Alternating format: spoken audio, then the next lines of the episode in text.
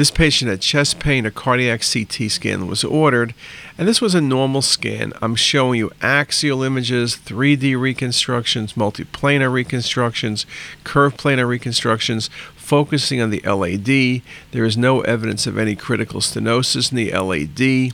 Uh, this patient can be treated conservatively. Just a very nice example of how good coronary CT is.